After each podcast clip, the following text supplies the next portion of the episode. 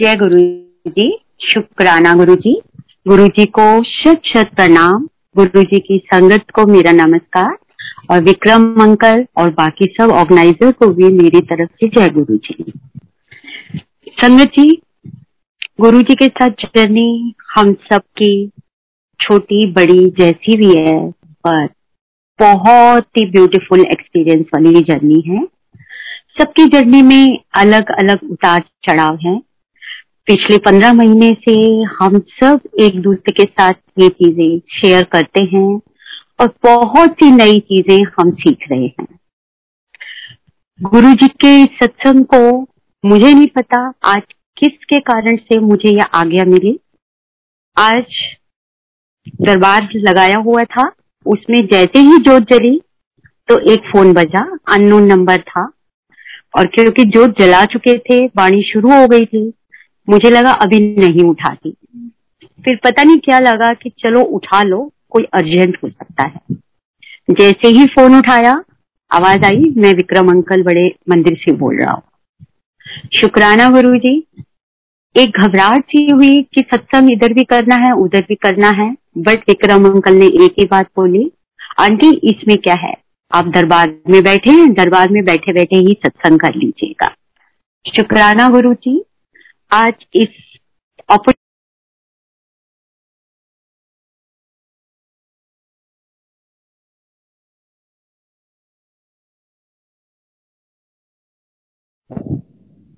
Aunty आप अपना mic unmute कर लें।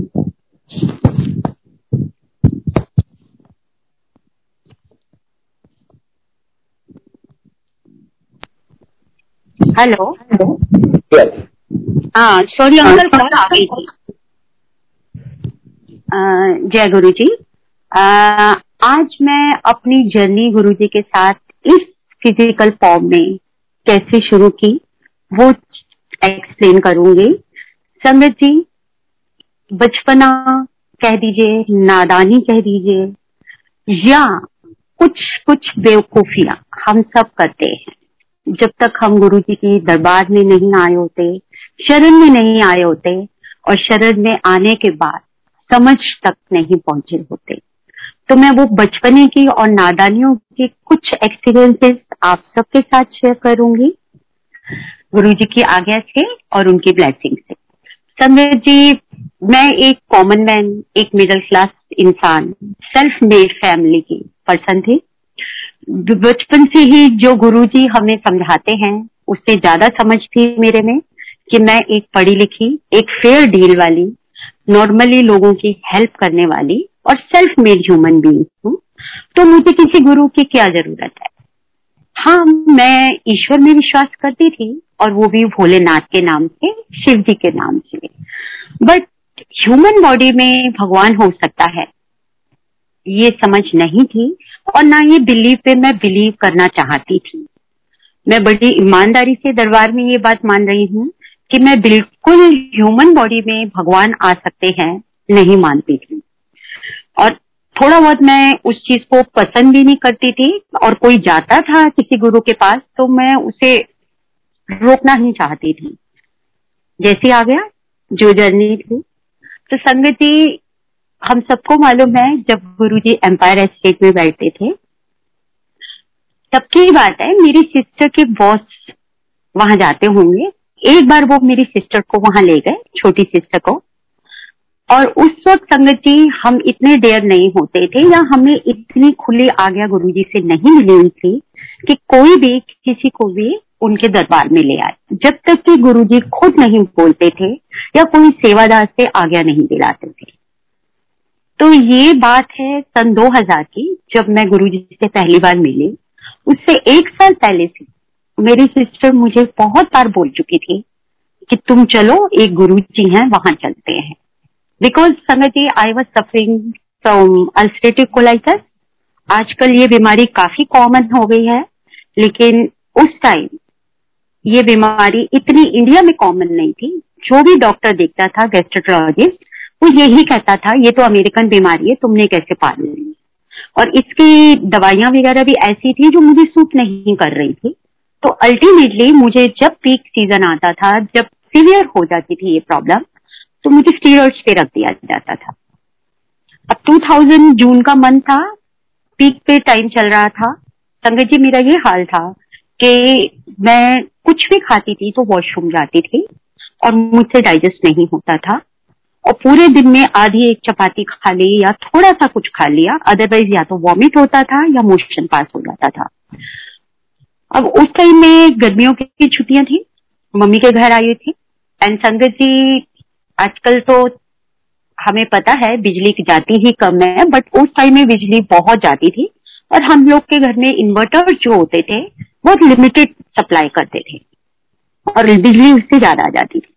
तो मुझे यही प्रॉब्लम होती थी, थोड़ी भी गर्मी हो एंजाइटी हो जाती थी, वॉमिटिंग आनी शुरू हो जाती, सफोकेशन होनी शुरू हो जाती थी। मेरी सिस्टर ने मुझे बहुत बार बोला था एक बार वहां चल के देख, तेरी सारी प्रॉब्लम सॉल्व हो जाएंगी। बट मैं जीत में कि ऐसा क्या होगा, मैं अच्छा काम करती हूँ, किसी जरूरतमंद की हेल्प करती हूँ, ईमानदारी से अपनी लाइफ जी रही हूँ, मैंने कोई चीटिंग नहीं की है, मैं प्रॉपरली टाइम पर भगवान की पूजा भी दिन में एक आध बार कर लेती हूँ, उन्हें प्रेयर भी कर देती हूँ और पॉजिटिव रहती हूँ। तो उसके बाद मुझे किसी गुरु की जरूरत नहीं है। अल्टीमेटली ये 2000 की बात है, जून में मेरी सिस्टर उस दिन मेरे घर रात को आई, मम्मी के घर मैं गई हुई थी, वहां पे आई, वहीं रहती थी। शीतल तो उठ, अभी चल मेरे साथ। ऐसे मैं कहीं नहीं जा सकती और तुम कहाँ ले जा रहे हो, वहां पे मुझे हर आधे घंटे में वॉशरूम जाना होता है, मैं गाड़ी में बैठ के नहीं जा सकती। शीतल नहीं, तुम्हें जाना पड़ेगा। और वो मुझे जबरदस्ती ले गई। संगत जी उस टाइम हम लोग सूर्यनगर विवेक विहार की साइड रहते थे, विवेक विहार से अनेरिया मोड़, अनेरिया मोड़ से एम्पायर एस्टेट, घंटा डेढ़ घंटा रास्ता लगता था। और आप बिलीव नहीं करेंगे, पानी पीते ही जो पर्सन वॉशरूम भागता है, मैं उसके साथ गई, बस एक चीज पूछी थी, मुझे ये बता दे कि वहां पे वॉशरूम तो अवेलेबल होगा। और हम में से जो भी एम्पायर स्टेट गए हैं, हमने देखा था शुरू में जहाँ गुरुजी दरबार में बैठते थे उसके सामने ही किचन के सामने एक वॉशरूम हुआ करता था, जहाँ पे सबके बीच में हमें उस वॉशरूम को यूज करना पड़ता था। तो ये तो बहुत छोटी छोटी बातें हैं, पॉइंट इज दिस कि मैं ये कॉन्फिडेंस लेके कि वहाँ वॉशरूम होगा। और क्योंकि जब सब तरह से हार गए, डॉक्टर, स्टेरॉइड्स, मेडिसिन, सारी पढ़ाई लिखाई सब फेल हो गई, तो मुझे लगा चलो शायद ये गुरु ही कुछ कर देंगे। वो होता है जब कोई सहारा नहीं तो डूबते को सहारे की तरह मैं वहां पहुंची।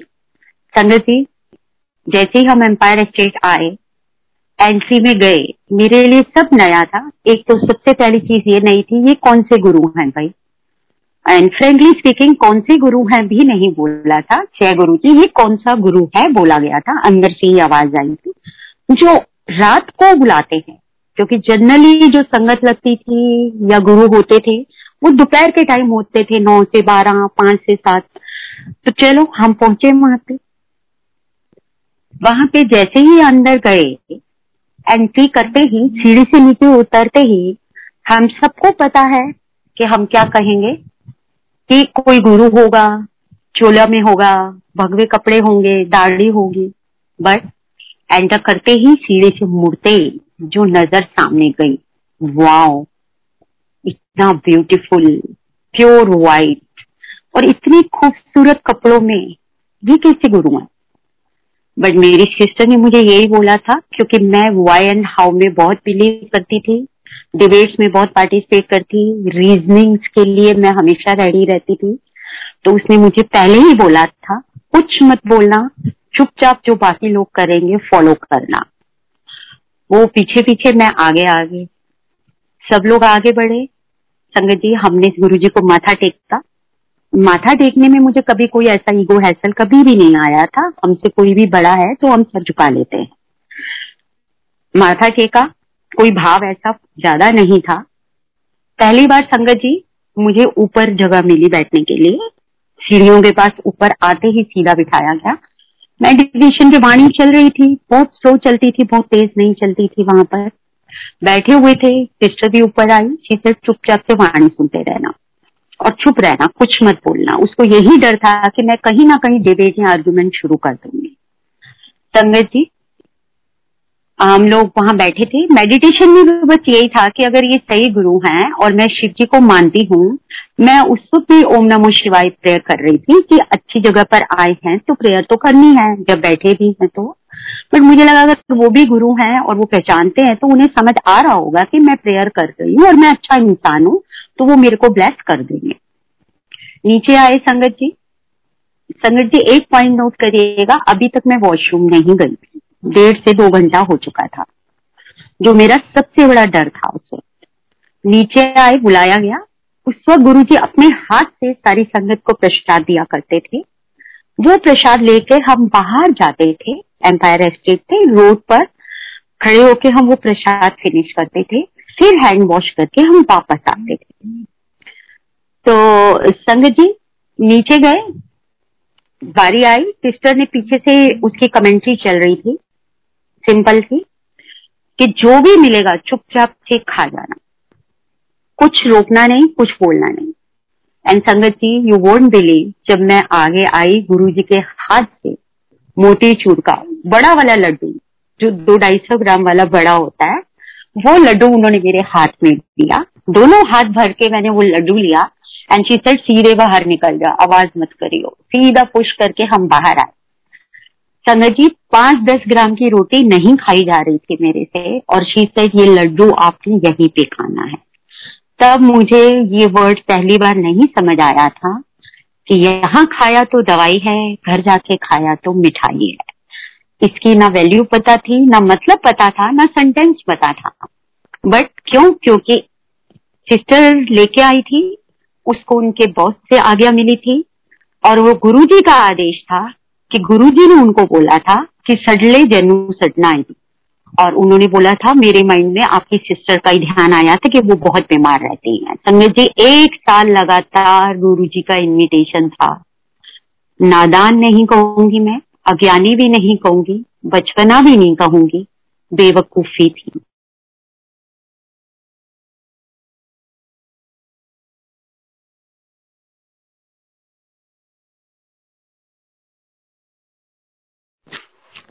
आंटी प्लीज आप अपना माइक अनम्यूट कर लें।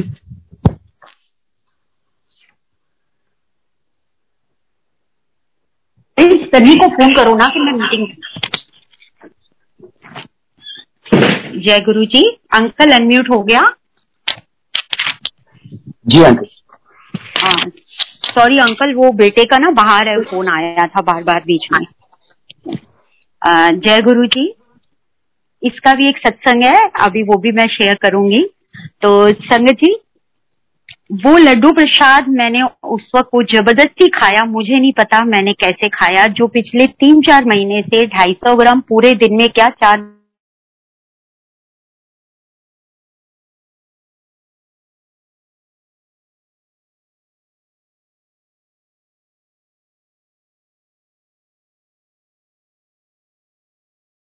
जने एक प्लेट में खा रहे हैं। संगत जी एंट्री के टाइम पर सबसे बड़ी बात ये देखी हमने कि मुझे पहले तो ये लगा ये कैसी जगह आ गए हैं। मैं किसी पॉलिटिशियंस में इतना इंटरेस्ट नहीं रखती थी, ना रखती हूँ, बट मुझे उनके फेसेस भी पता नहीं होते थे। तब मीडिया और फेसबुक वगैरह भी इतना नहीं था। बस एक मेनका गांधी जी को मैं पहचानती थी, जिनको मैंने वहां बैठे देखा, और कुछ इस तरह के लोग जो full of diamonds and jewellery, elite class वाले स्टाइल के लग रहे थे। तो मैं यही सोच रही थी कि कहाँ आ गए यार, ये जगह मेरे लिए तो है नहीं, क्योंकि हम लोग मिडिल क्लास लोग हैं, यहाँ पे कौन सी बर्बाद में ये ले आई है, यहाँ हम कैसे खप पाएंगे। मुझे नहीं पता गुरुजी ने क्यों बुलाया था, कैसे चूज किया था, और इस क्वेश्चन का आंसर मुझे आज तक नहीं मिला है। This is the last question जो आज की डेट में मेरे मन में है, जिसका आंसर गुरुजी से मैं पूछती हूँ। और कोई क्वेश्चन, कोई वाई एंड हाउ मेरे माइंड में अब नहीं रहा है। बट यही क्वेश्चन है कि मुझ में ऐसा क्या था गुरु, जो तुमने मुझे अपने दर पे बुलाया, और अगर बुलाया है तो इस लायक रखना कि मेरा भी मान रहे, आपका भी मान रहे और संगत का भी मान रहे। जय गुरु जी। हाँ संगत जी, तो हम आए बैठे। संगत जी अल्सर सीवियर था, मसाले बंद थे, खाना बंद था, लेकिन वही जो गुरु जी का जादू है। ठीक ही मुझे सब्जियां याद नहीं है आज भी, लेकिन ये याद है कि उसमें खूब सारी चटनी थी मिर्ची की, और वो बोला गया था इसको खाना है, फिनिश करना है। 200-250 ग्राम का लड्डू, ऊपर से 2 चपाती, इतनी सारी सब्जी, और तब गुरुजी के जो लंगर प्रसाद आता था उसमें भी 4 बर्फी या 4 लड्डू जरूर होते थे, छोटे वाले। हलवा प्रसाद अब मिलता है, पहले लंगर प्रसाद में जनरली लड्डू या इमरती या मिठाई हुआ करती थी कोई, और पहले गुरुजी भी मीठा बांट देते थे। मुझे तो यही नहीं समझ आ रहा था कि मैं इतना कैसे खाऊंगी और कैसे डाइजेस्ट करूंगी, कहीं वोमिट ना आ जाए। बट संगत जी, क्योंकि वो सिस्टर गुरुजी की यू कैन से के मैसेंजर या सेवादार बन के आई थी, जो मुझे पुश किए जा रही थी, बिकॉज उसको पता था मैं बहुत आर्ग्यूमेंट करती हूँ और बातें जिद करूंगी। धीरे चुप रहना और खाते जाना। खत्म किया वो प्रसाद, हाथ धोए, वापस आए, गुरुजी से फिर से आज्ञा ली और बाहर गाड़ी में आके बैठे। संगत जी, जैसे ही हम वापस आए हैं, सिर्फ एक बार मैं वॉशरूम गई, वो भी जैसे नॉर्मल पर्सन 5-6 घंटे में जाता है। वापस आए, कोई टेंशन नहीं हुई। वापस आए, घर आए, रास्ते में पता चला कि लाइट ऑफ है। 2 घंटे से लाइट 3 घंटे से गई हुई है। इन्वर्टर तब चलते थे 5-6 घंटे, अगर आप पूरे घर के चला दो लाइटें। मुझे लगा अब तो बेटा तेरी हालत खराब हो गई, इतना खाना खाया है, मिर्ची वाला खाना खाया है, और तू इतनी देर से वॉशरूम नहीं गई है और तुझे वॉमिटिंग आई। मतलब I was ready to do all these thing, but कुछ नहीं हो रहा। आई डोंट नो क्या था, बट क्योंकि जैसा कि गुरुजी बोलते हैं कि दिमाग जूतों के साथ छोड़ के आओ, बट तब तो समझ थी नहीं, दिमाग तो साथ चलता था और बहुत तेज चलता था। रात को कोई प्रॉब्लम नहीं हुई, मैं आराम से सो गई। मैं ये नहीं कहूंगी कि रातों रात बीमारी खत्म हो गई, लेकिन वो जो हावी था, एकदम से पीक था, वो कंट्रोल हुआ। दिमाग ने एक जवाब दिया। संगत जी, सॉरी गुरु जी, माफ कीजिएगा, आज कहते हुए भी शर्म आ रही है और अपनी नादानी पे हंसी भी आ रही है, और गुरु जी की ब्लेसिंग्स पे और विश्वास बढ़ रहा है कि दिमाग ने ये बोला कि ऐसा कैसे हो सकता है, पक्का इन्होंने ना इसमें स्टीरॉइड्स मिलाए होंगे खाने में, तभी तुझे डाइजेस्ट हो गया। बिकॉज हेवी स्टीरॉइड्स से आपकी प्रॉब्लम एकदम से कंट्रोल हो जाती है। तब स्टीरॉइड्स के बारे में हम लोग इतना नहीं जानते थे, कॉमन लोग, बट आज तो जो गुरुजी बोलते थे कि माड़ा वक्त आएगा, बुरा वक्त आएगा, और कोरोना के बाद तो सबको स्टीरॉइड्स का मतलब पता चल गया है। तो उस वक्त इतना पता नहीं होता था, बट मैंने क्योंकि यूज की थी तो मुझे पता था। बट देन दिमाग ने फिर लॉजिक दिया कि वो खाना तो 10 साल का बच्चा भी खा रहा था, 5 साल का बच्चा भी खा रहा था, 80 केजी के वेट का भी खा रहा था, 40 केजी के, क्योंकि स्टीरॉइड्स में ये होता है अपने बॉडी वेट से ज्यादा ग्राम्स का नहीं दे सकते आप। ये जो मेरी कॉमन सेंस थी, नॉलेज थी रिगार्डिंग स्टीरॉइड्स, तो फिर मेरे माइंड ने जवाब दिया कि वो ऐसे कैसे खिला सकते हैं स्टीरॉइड सबको होलसेल में, कि कोई किसी का वेट कितना है, रिएक्शन भी तो हो सकता है। मतलब संगत जी, जितने गंदे आइडिया होते थे वो सब आते रहे, उल्टे सीधे ख्याल, और गुरुजी मुस्कुराते रहे जैसे अब मुस्कुरा रहे हैं। चलो, अंडर कंट्रोल थोड़ा बहुत हो गया, थोड़ा दिमाग चलता रहा।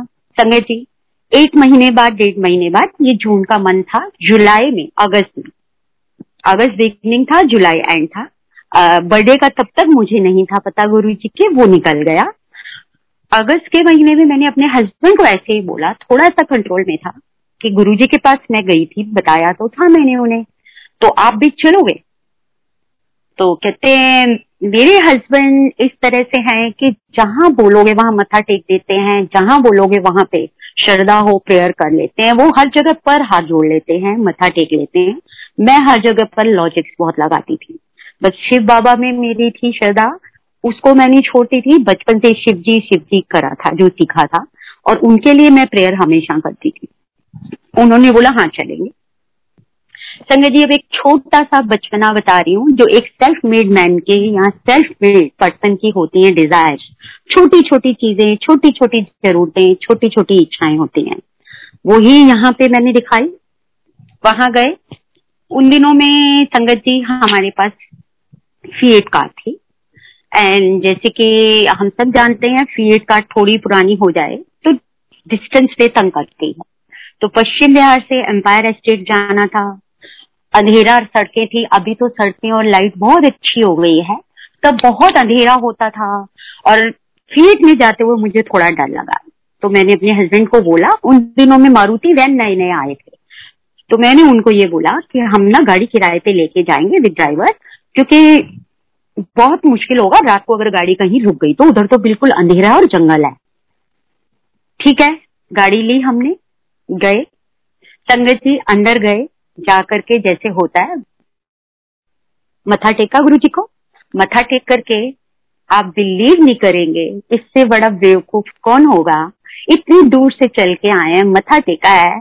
मथा टेकते ही जो मेरे मन में ख्याल था, मैंने कुछ मांगा नहीं था, बट मथा टेका था और ये सोचा था कि चलो जा रही हूँ, सब कह रहे हैं ये बहुत पावरफुल हैं, तो शायद ये मेरे को ठीक कर दे। मथा टेकते टेकते मैंने यही बोला कि गुरुजी आज तो मैं आ गई हूँ, बट ये बड़ा एक्सपेंसिव सौदा पड़ेगा। Sorry Sangat ji, typical answer था, क्वेश्चन था कि that time that car was on rent for 500 rupees और 2000 में काफी अमाउंट होता था, एक सर्विस क्लास के लिए 500 रुपीज पर विजिट का देना। तो मैंने मथा टेक के बोला, गुरुजी जो भी है आई हूँ आज मैं, लेकिन ये तो बहुत महंगा सौदा पड़ेगा आपसे मिलने का कि 500 every time I can't spend. कुछ नहीं मांगा था मैंने संगत जी, मथा टेक के। वो ख्याल उस दिन मेरे दिमाग में चलता रहा था कि यार ये महंगा पड़ेगा, ऐसे कैसे आएंगे इतनी दूर हम हर बार रेंट दे करके, और फील्ड में मैं नहीं आऊंगी। वापस आ गए हम, इतने में मेरे हस्बैंड ने मुझे बोला कि श्वेता तू यहाँ किसी को जानती है?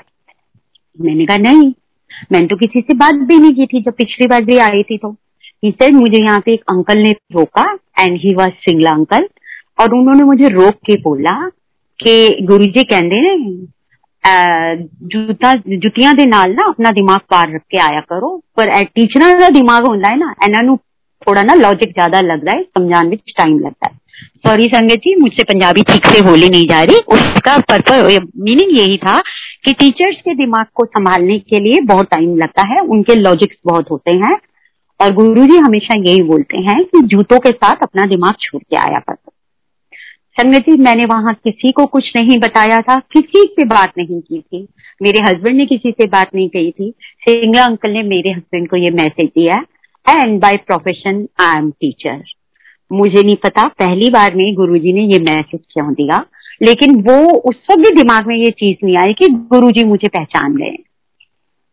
वापस आए संगत जी, सितंबर का महीना, अगस्त था, सितंबर का महीना आया, मैं अपने मॉम डैड के पास गई हुई थी, वही फीएट लेके अपने हस्बैंड के साथ।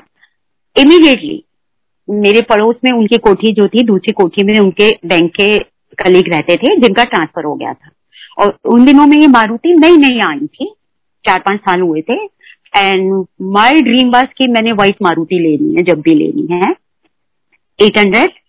और डैडी ने सीधा बोला कि साथ वाले जा रहे हैं और ये अपनी गाड़ी अभी रिसेंटली नई ली है, इन्होंने सेल ऑफ करना चाहते हैं, तुम लोगे क्या? संगत जी मैंने कुछ नहीं मांगा था, अगस्त में मथा टेकते वो बोला था गुरुजी फिएट में लाऊंगी नहीं, उनको नहीं बोला था। उस टाइम में मेरे मन से अपने आप आवाज उठी थी, मैंने डिमांड नहीं की थी, कोई अरदास भी नहीं की थी, फीट मैं नहीं लाऊंगी, और इतना रेंट देके महीने में कितनी बार मैं आ सकती हूँ आपके पास। अब उनको बुलाना था संगत जी, उसी वक्त वो फीट वहीं छोड़ी, मारुति में वापस आ गए। कोई मांग नहीं है, कोई सपना नहीं है, कोई कन्वर्सेशन नहीं है, बट हर पल, हर मिनट, हर वक्त साथ। ये तो छोटी छोटी स्टूपिड सी चीजें थी जो बातें करते थे, सुनते थे और सुनाते थे, बट संगत जी और बहुत ही स्टूपिड चीजें थी जो मांगते गए, और धीरे धीरे समझ आती गई, थोड़ा थोड़ा इस रास्ते पे बढ़ते गए। और आपको मैं बता रही हूँ एक सत्संग, ये है ईयर मुझे याद नहीं है, बट एक बार आधी रात को मेरी नींद खुली और बहुत रेस्टलेसनेस और बेचैनी हो रही थी। उन दिनों में मेरे बेटे की फ्रेंड की किसी कोई बहन की शादी थी या किसी की कजन की शादी थी, वो लोग पंजाब साइड गए हुए थे। तो रात को बच्चों ने बोला था हम 10-11 बजे निकलेंगे, 2-2:30 बजे तक आ जाएंगे वापस और घर जाके सोएंगे। देन इन्होंने फोन किया 11-12 बजे कि नहीं मम्मा हम यहीं स्टे कर रहे हैं सारा ग्रुप, कि रात को जर्नी नहीं निकलेगी, हम सुबह 5 बजे निकल के आएंगे। तो जैसे पेरेंट्स करते हैं हम लोग सो गए कि चलो बच्चे अब वहां पे हैं होटल्स में आराम से सो रहे हैं, कोई प्रॉब्लम वाली बात नहीं है। और वरना बेचैनी होती है, कितना भी हम कहें कि बच्चे आ रहे हैं रोड पे हैं, एक वेट होती है एज अ पेरेंट। तो उस वक्त हम सो गए कि चलो वो होटल में है, बाहर सड़क पे नहीं है। संगत जी, रात को 2-2:30 बजे मेरी नींद टूटी और मुझे इतनी रेस्टलेसनेस हो, बेचैनी हो, मुझे समझ नहीं आया क्या हो रहा है। अंदर से एकदम आवाज आई कि जब कुछ नहीं समझ आता तो तू बैठ के मंत्र जाप कर ले, और क्या कर सकती। संगत जी, मैं मंत्र जाप करती रही, मंत्र जाप करते करते अपने आप ही नींद आ गई। बच्चे रात को उसके बाद 2:30-3 बजे, मतलब कि मेरी नींद 2-2:30 बजे के करीब खुली होगी, 3:30-4 बजे बेल हुई और बच्चे घर आ गए। आके बोला कि हमें लगा रात को लेट हो जाएंगे, अभी निकलते हैं, सुबह घर जाके आराम से सोएंगे। संगत जी, मुझे उसको कुछ भी स्ट्राइक नहीं किया, वो भी सो गए, मैं फिर से सो गई। थोड़े दिनों बाद मेरे बेटे ने मुझे बताया कि मम्मा जब हम वहां से निकले थे ना, आज तो हमें एक तरह से नई लाइफ मिली है। सामने जो ट्रक आ रहे थे और जो गाड़ी आ रही थी, एक बाल के डिस्टेंस से, मिलीमीटर के डिस्टेंस से हमारी पूरी यू कैन से कि टक्कर हो जाती गाड़ी की। कैसे बचे हैं हमें नहीं पता। ये होते हैं गुरुजी। संगत जी, उन्हें आपके कर्म को पटवाना होता है। आप अनजान होते हो, नादान होते हो, बट उन्होंने आपको अपनी शरण में लिया है। आपका ध्यान, आप सो जाओ तो भी वो आपका ध्यान रखते हैं। इसीलिए उन्होंने मुझे रात को जगाया और बिठाया और बोला मंत्र जाप करो। अभी थोड़े दिन पहले आंटी का सत्संग आ रहा था कि कुछ भी नहीं करना, सिर्फ मंत्र जाप करो। मंत्र जाप हमेशा आपके हर दर्द को, हर दुख को कम करेगा, आपके हर कर्म को काटेगा। और हम इतने अज्ञानी हैं, आराम से बैठे हैं, इतना ध्यान नहीं रखते कि गुरु ने हमें अपनी शरण में लिया है। सोते रहते हैं, मस्त रहते हैं, बिजी रहते हैं, अपने रिश्तों में, मोह में डूबे रहते हैं। बट हमारा गुरु हमें बार बार जगाता है, झिंझोड़ता है, उठाता है और याद दिलाता है कि अपना कर्म काटो। 90% मैंने ले लिया है, 10% तो तुम काटो। तो इसलिए संगत जी, मैं यही कहूंगी कि गुरु जी तो हमें हमेशा याद दिलाते हैं, लेकिन हमें भी थोड़ा सा याद रखना है। जर्नी डिफिकल्ट है, हम सचमुच नादान है, मूर्ख है, लेकिन बस यही गुरुजी से प्रेयर है, अपनी शरण में लिया है, अपना हाथ सर पे रखा है, तो हमें अपने लायक बनाए रखना और आगे बढ़ाए रखना। संगत जी, एक और सत्संग में आपको सुनाती हूँ। ये थोड़ा अलग सा है, थोड़ा सा क्यूट है, थोड़ा सा प्यार सा है, थोड़ा सा दोस्ती वाला है, क्योंकि गुरुजी तो मेरे लिए माता पिता भी हैं, भाई बहन भी हैं। हम उनके पैर भी छूते हैं, हम उनका माथा भी चूमते हैं, हम उनको राखी भी बांधते हैं, हम उनसे ब्लेसिंग्स भी लेते हैं, हमारे वो दोस्त भी हैं। आई थिंक इससे बड़ा दोस्त कोई और हो ही नहीं सकता, जब तुम्हारा हर शेयर, दुख, दर्द वो शेयर करे। तो यही दोस्ती की बात है। कई बार हमने ये संगत में, पूरे वर्ष मुझे ध्यान नहीं आ रहे, कि जिससे वो सेवा करवाना चाहते हैं और जब जब वो सेवा करवाना चाहते हैं अपने आप रास्ता बनाते हैं। संगत जी, ये अभी रीसेंट बात है, 5-7 साल पहले तक, 2 साल तो कोरोना में काउंट ही नहीं होते कहाँ गए। पहले दिवाली वाले दिन हम लोग कभी भी चले जाते थे और दिया जला के आ जाते थे, सुबह से ही वहां पे दरबार खुला होता था। लेकिन 5-6 साल पहले हमें नहीं था पता, मेरा बेटा आया हुआ था बाहर से, तो उस वक्त एक ही गाड़ी थी, तो उसने, क्योंकि वो बाहर था तो हमें जरूरत नहीं थी दूसरी गाड़ी की, तो उसने बोला था पापा मुझे शाम को कहीं जाना है, आपने बड़े मंदिर जाना है, तो आप अभी हो आओ। हमने बोला ठीक है, हम लंच खा के चले जाते हैं, 5-6 बजे तक वापस आ जाते हैं, और तो फिर गाड़ी लेके फ्रेंड्स के साथ चला जाइए पूजा करके। संगत जी, अभी भी नादान थे।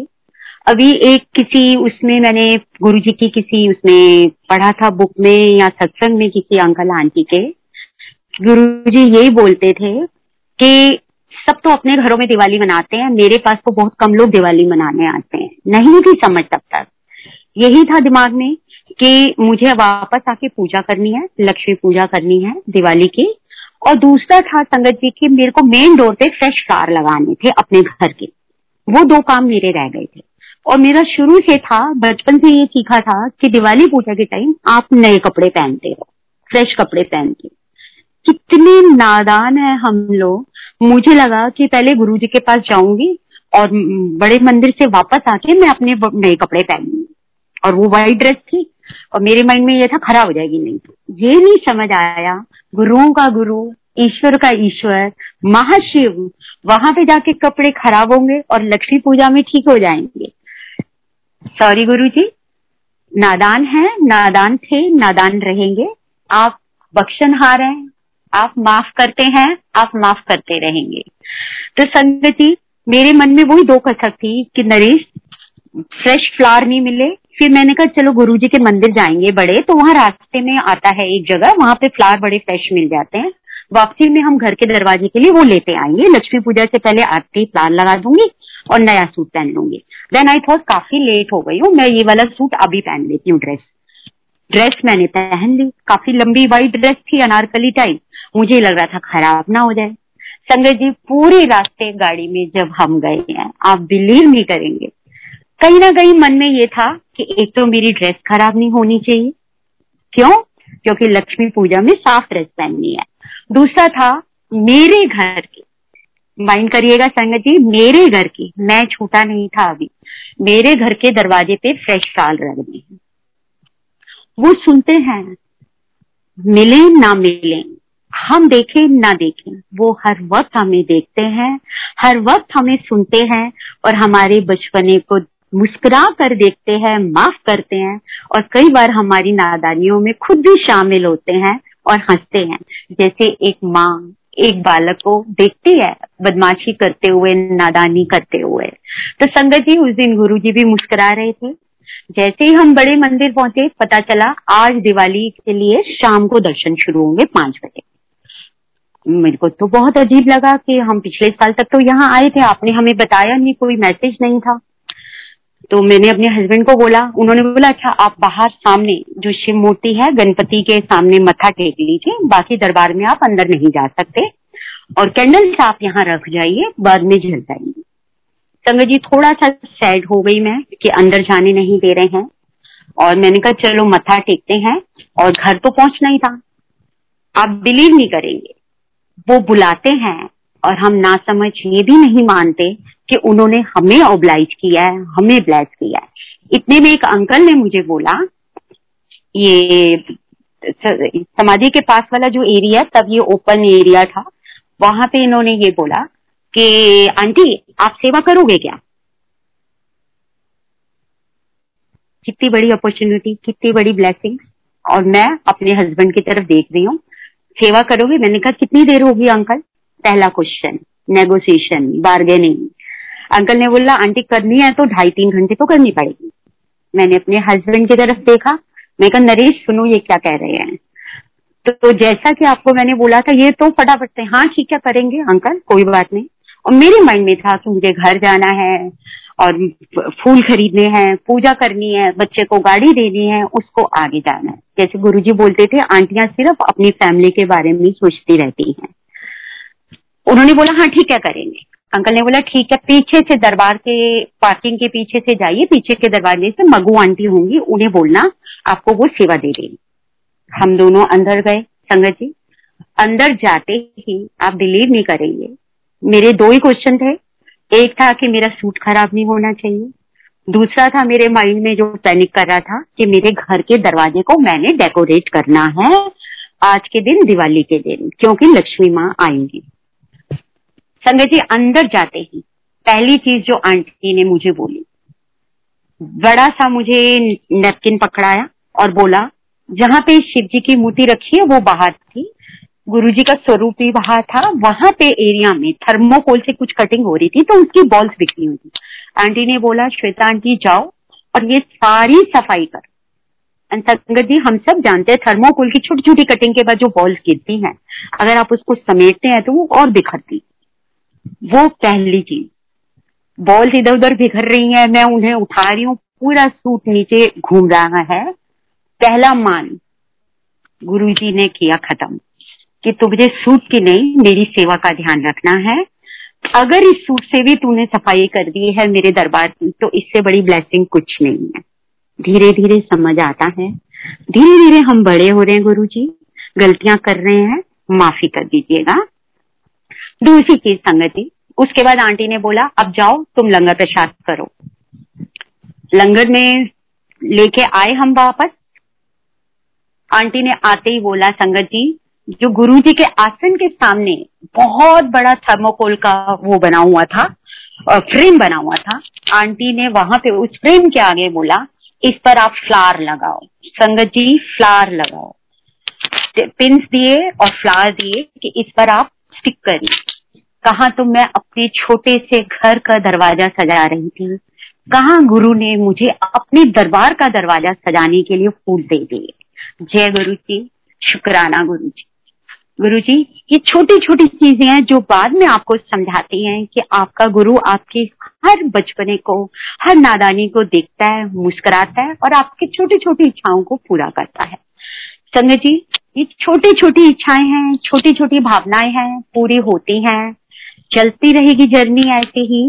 बट कई बार सत्संग में मैंने ये सुना है लोग बोलते हैं कि मिरेकल्स करते हैं गुरु जी, मिरेकल्स करते हैं। और गुरु जी हमेशा यही बोलते थे मैं चमत्कार नहीं करने आया यहाँ पे, तुम लोगों के विश्वास को बढ़ाने के लिए मुझे ये करना पड़ता है। और गुरु जी बिल्कुल सच बोलते थे, सही बोलते थे, सॉरी गुरु जी बिल्कुल सही बोलते थे कि तुम लोग को मैं जो एक्चुअल चीज देने आया हूँ वो तुम्हें नहीं मांगनी आई। और अभी तक उसकी समझ नहीं आई है क्योंकि यही नहीं समझ आया मुक्ति की डेफिनेशन क्या होती है, तो हम मुक्ति क्या मांगे। गुरुजी प्लीज आप हमें गाइड करिएगा कि उस रास्ते तक हम पहुंच पाए और आपकी रजा में ही अपनी रजा कर पाए। तो संगत जी गुरुजी के यही होते थे कि कई बार कई लोग बोलते थे कि हम गुरुजी से कनेक्ट हुए हैं, हमारी लाइफ में कोई मिरेकल नहीं हुआ है। संगत जी मेरा हमेशा अंदर से यही जवाब आया है कि अगर आज के कलयुग में अगर हम इस 1.5 साल को छोड़ दें जिसमें कोरोना ने तो कलयुग को भी बहुत बड़ा कर दिया, अदरवाइज भी अगर आज के कलयुग में हम एक नॉर्मल लाइफ लीड कर रहे हैं छोटे छोटे अप एंड डाउन के साथ और कोई बड़ी प्रॉब्लम नहीं आ रही है, तो इससे बड़ा मिरेकल हमारी लाइफ में क्या हो सकता है। आप खुद सोच के बताइए, क्या हम तब अपने गुरु पे विश्वास करें या अपने सपोर्टर पे विश्वास करें जब पहले हमें वो पुश करके गिराए और फिर ऊपर उठाए? ना वो हमें गिरने दे रहा है, ना हमें बहुत ऊपर उठा रहा है, हल्के हल्के अप डाउन करके हमारी जर्नी को चला रहा है। इससे बड़ा मिरेकल, इससे बड़ी ब्लेसिंग मुझे मेरी छोटी सी समझ में तो यही आता है और कुछ हो ही नहीं सकता है। संगत जी छोटे छोटे प्रॉब्लम्स आए लाइफ में, छोटे छोटे चलते भी रहे, बट जैसा कि गुरुजी ने बोला था हमें नहीं पता हम कितनी बड़ी गठरी लेके आए हैं, कितने बड़े पाप करके आए हैं। कई बार हमें लगता है कि उसने लेट ज्वाइन किया, उसने पहले ज्वाइन किया और मेरे को बाद में हुआ और मुझे कम रिटर्न मिल रहे हैं। हमें नहीं पता हमारे ऊपर कितना लोन है, EMI का अमाउंट हमारा उसी तरह से होगा, जितना कर्जा है उसको हमें काटना है। बट अब धीरे धीरे गुरुजी ये समझ दे रहे हैं कि ये हमारा हिस्सा है, हमें इसको पूरा करना है और खत्म करना है। तो जब हमें खुद पता चल जाता है कि ये हमारा अपना कर्ज है और हमें चुकाना है और हम इसे एक्सेप्ट कर लेते हैं, तो उसके बाद लाइफ काफी स्मूथ हो जाती है। दर्द भी होते हैं, बेचैनी भी होती है, उठते भी हैं, गिरते भी हैं, बट एक विश्वास के साथ, सिर्फ एक विश्वास के साथ कि तू है, हमारे आसपास है, हमारे साथ है, हमेशा साथ है। सोते हुए, जागते हुए, उठते हुए, बैठते हुए, हंसते हुए, रोते हुए, हमेशा वो हमारे साथ है। और संगत जी सबसे बड़ा मान हम सब के लिए ये है कि हम उनकी चॉइस है।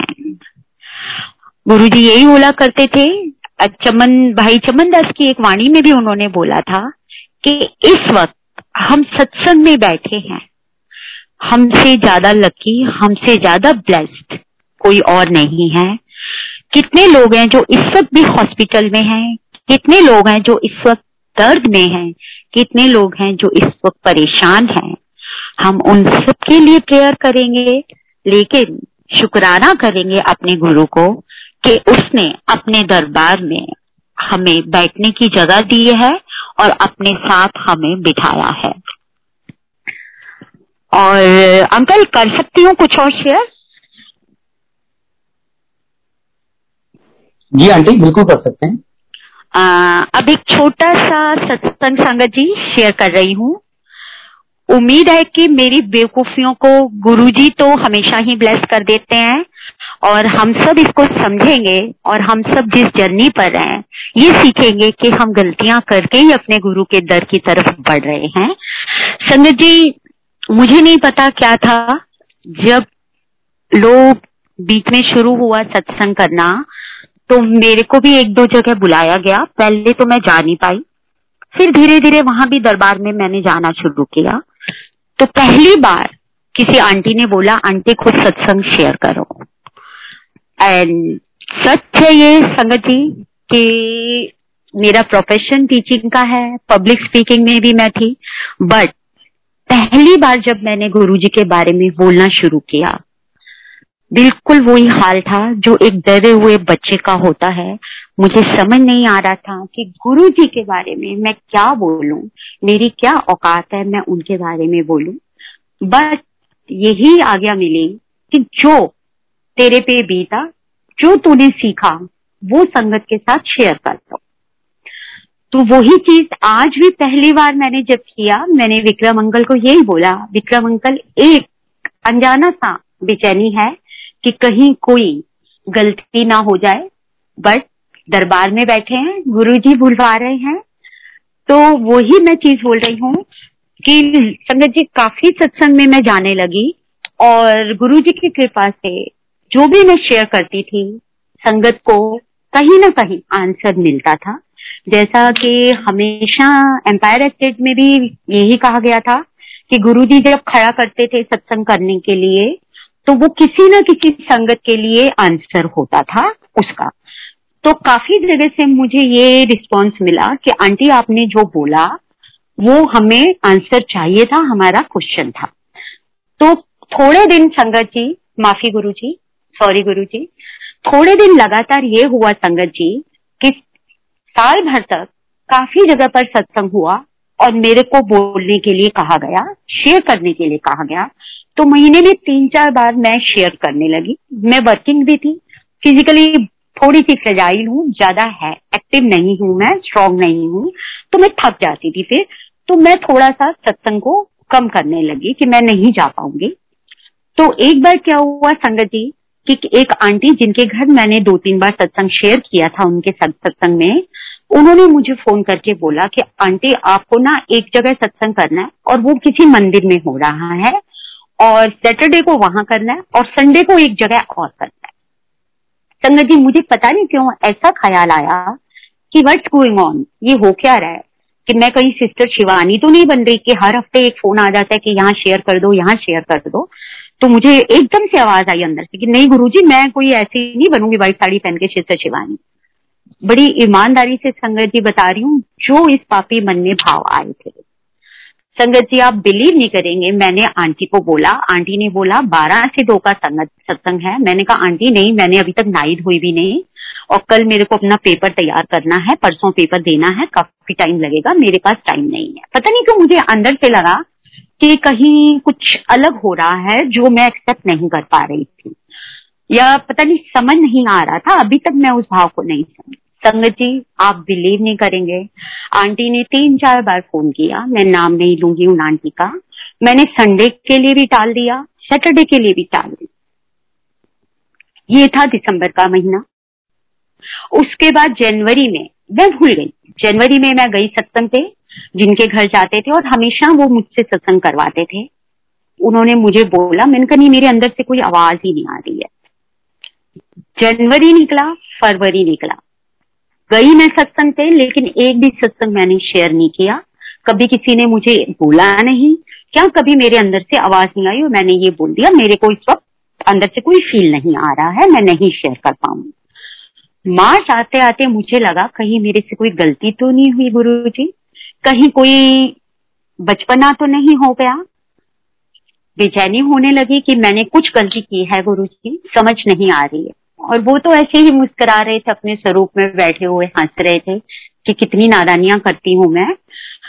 अल्टीमेटली संगत जी, थोड़े दिन बाद मुझे रियलाइज हुआ यस, तुमसे बहुत बड़ी गलती हुई है। सत्संग शेयर करना, कोई सिस्टर शिवानी बनना या वो नहीं है कि तुम कुछ अलग चीज कर रही हो, कि जो चीज सोशली तुम्हें सिर्फ स्पिरिचुअली ले जाएगी और अलग का, क्योंकि उन दिनों में थोड़ा सा ये गुरु और स्पीकर्स के बारे में काफी कुछ न्यूज़पेपर में उल्टा सीधा भी आ रहा था, तो शायद वो चीज हावी हो गई मेरे पे। संगत जी, मैंने गुरु जी से लिटरली माफी मांगी संगत जी, और बोला गुरु जी मुझे माफ करो, मैं नहीं चाहती कि मैं बोलूं या कहीं पे सत्संग करूं या कोई भी क्रेडिट लूं कि मैं शेयर कर रही हूं, बट मैं आपसे माफी चाहती हूं कि आपका गुणगान करने का हक मेरा मत छीनिए।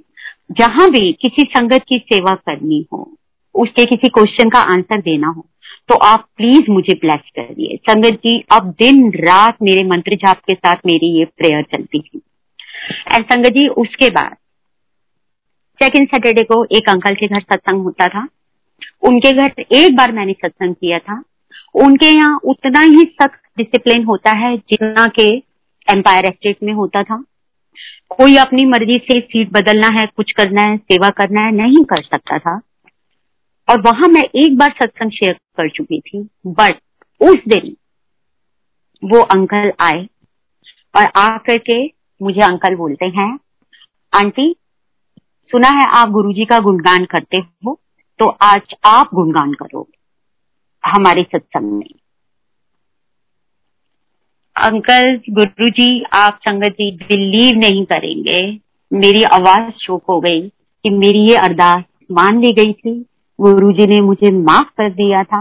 मेरे में मैं नहीं आई थी, मैंने तब भी गुरुजी को यही बोला था, अब भी यही बोल रही हूँ, मेरे में मैं नहीं आई थी, बट मेरे में कुछ बेचैनी आई थी। गुरु को ये भी पता है कि अगर मेरे रास्ते पे चलते हुए तू बेचैन होते तो ठीक है, संभाल लो खुद को, टेक योर टाइम, मैं तुम्हारे साथ हूँ। वो मुझे नहीं छोड़ेंगे, उन्होंने मुझे नहीं छोड़ा था। सत्संग में मुझे इनवाइट किया गया था, मंदिर में मैं जाती थी लेकिन मैं शेयर नहीं कर पाती थी। वो उन्होंने मुझे रोका था क्योंकि मैंने मांगा था उनसे, उन्होंने मेरे को अपने आप नहीं कहा था। लेकिन जैसे ही मैंने उस चीज के लिए, अज्ञानता के लिए स्वीकार किया और मैं तैयार हो गई अपने गुरु का गुणगान करने के लिए, प्योर हो गई, तो गुरु ने मुझे वो हक फिर से दिया और अपनी शरण में लिया।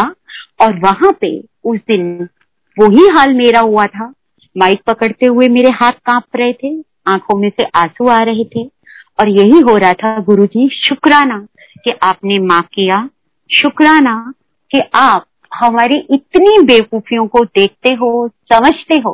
लेकिन जैसे एक सेल्फिश बच्चा सारा दिन खेलता है, मस्ती मारता है, बिल्कुल माँ बाप की तरफ मुड़कर भी नहीं देखता, लेकिन भूख लगने पर, डर होने पर वो ही माँ बाप उसे याद आते हैं। ऐसे ही हम हैं, ना शुक्रे हैं गुरुजी, नादान हैं, लेकिन आपके बच्चे हैं। आप ऐसे ही हमें माफ करते रहिए और यह करिए, इस तरह से ब्लेस करिए कि धीरे धीरे हम आपके समझदार बच्चों की कैटेगरी में आ जाएं, आपके नादान बच्चों से थोड़ा सा ऊपर करिए हमें गुरुजी और अपनी शरण में लीजिए। हम आपकी चॉइस हैं, तो आपकी चॉइस अच्छी चॉइस बने, इसके लिए आप हमें ब्लेस करते रहिए।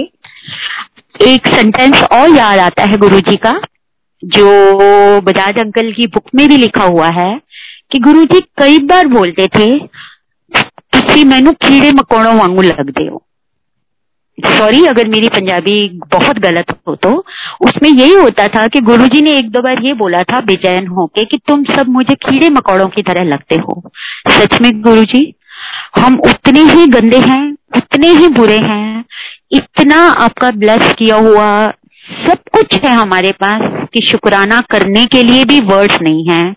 इतना समेट रहे हैं हम अपनी झोली में, लेकिन समर्पण के लिए अभी भी हमारी मैं और ईगो आ जाती है, कई बार उठ जाती है। यही वो चीज है जो पहले दिन से आप हमें बोलते हैं कि छोड़ के आओ, बाहर छोड़ के आओ। तो गुरुजी आपने अपनी शरण में लिया है, आपने हमें बख्शा है, तो अब इतनी ताकत भी बख्शिए, इतनी हिम्मत भी बख्शिए, इतनी सद्बुद्धि भी बख्शिए कि हम अपनी इस मैं को छोड़ दें।